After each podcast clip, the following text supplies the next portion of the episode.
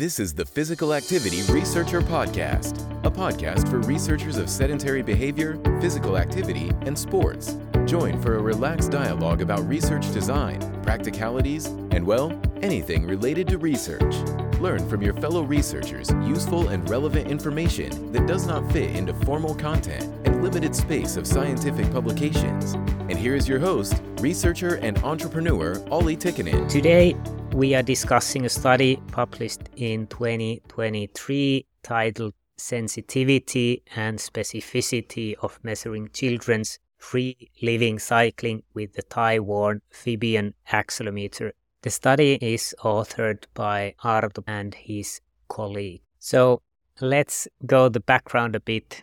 Physical activity, as we all know, is a crucial part of children's daily lives, contributing to their overall health and well-being. And among the various forms of physical activity, active travel, including walking and cycling, can actually account for twenty to forty percent of daily moderate to vigorous physical activity. And cycling is particularly popular in Northern Europe and Scandinavian countries. And it's associated with several health benefits, such as lower adiposity, lower cholesterol concentration, and higher physical fitness compared to walking. Accurately measuring free living cycling and the physical activity level during cycling has been a challenge. This is primarily due to the limitations of device-based methods such as accelerometers, which often underestimate the energy expenditure and moderate to vigorous activity during cycling. So this is where the study we are discussing today comes in. So the researchers aimed to evaluate the duration and intensity of physical activity as well as the sensitivity and specificity of free living cycling measured with the Thai-worn Fibion accelerometer.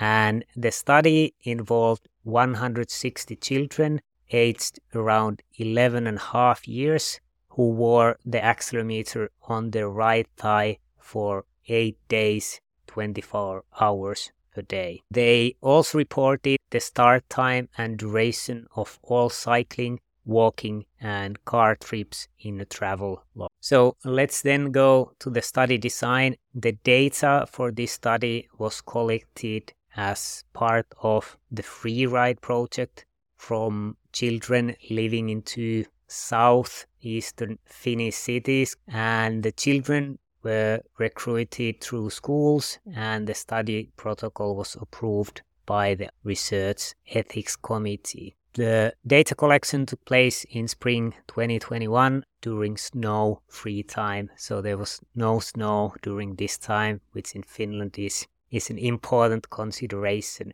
And the children filled out a questionnaire at school, which included questions about background variables and visits to different destinations and travel modes. They also kept a travel log where they reported the exact start time of each trip, the destination, the primary travel mode, and the duration of the trip. And like mentioned, the children wore a Fibion device for eight days, twenty-four hours per day. And a little bit background of Fibion device, it measures raw acceleration on three axes, and it has been earlier validated for estimating moderate to vigorous physical activity and energy expenditure. So then the researchers segmented cycling, walking and car trips from the Fibion data based on the start time and duration of each trip reported in the travel log.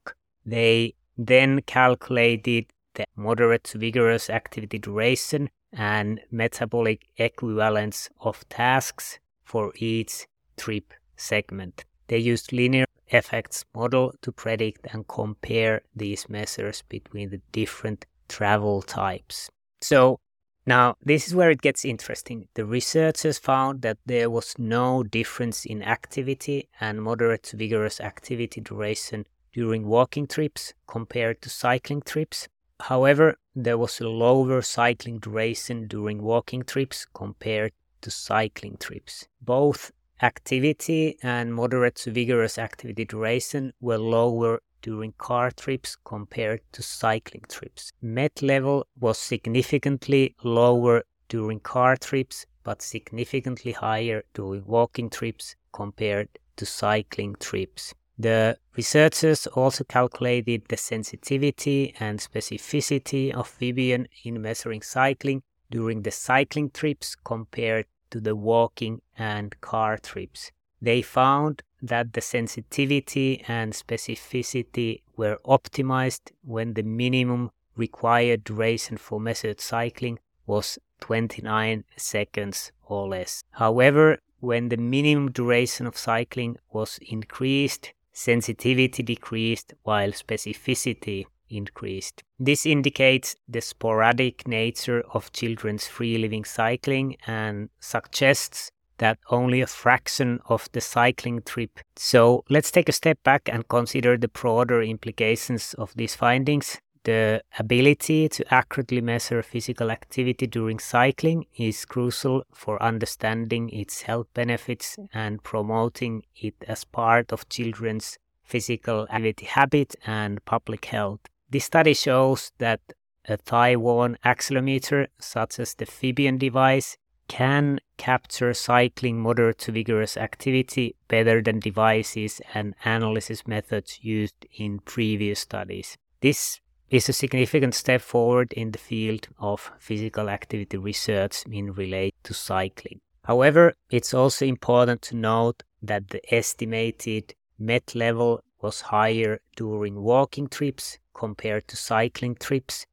This may be due to the fact that capturing of cycling activity using Fibion is based on continuous pedaling, whereas free-living cycling can also include interruptions such as in traffic lights or during freewheeling. Therefore, while Fibion device can measure a similar activity and moderate to vigorous activity duration during free-living cycling, cycling trips, as compared to walking trips, it may underestimate the M E T level during cycling. And if you think this from the biomechanics point of view, it's quite easy to understand that, as you are freewheeling quite a lot in, in cycling usually. So, in conclusion, this study provides valuable insights into the measurement of free-living cycling in children using a thigh-worn accelerometer.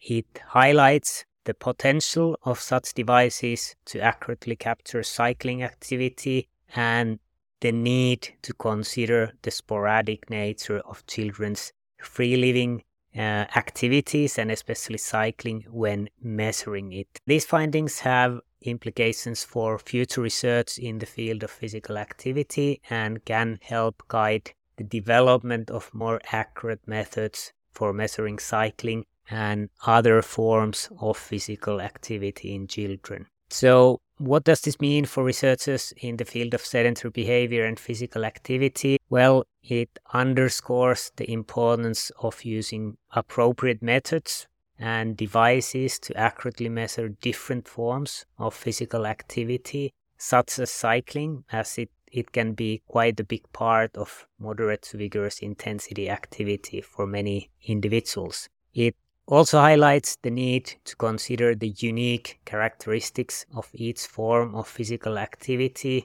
such as the mentioned sporadic nature of children's free-living cycling. So that's all for this episode. We hope you found this discussion useful, and thanks for listening and have a brilliant day. Thanks for joining us this week on Physical Activity Researcher Podcast. If you like the show, make sure you never miss an episode by subscribing or following the show on Twitter. This podcast is made possible by listeners like you. Thank you for your support. If you found value in the show, we would really appreciate a rating on Apple Podcasts or whichever app you're using. Or if you would, in a real old-school way, simply tell a friend about the show. It would be a great help for us. We have a fantastic lineup of guests for forthcoming episodes, so be sure to tune in. Thank you all for your support and have a great day.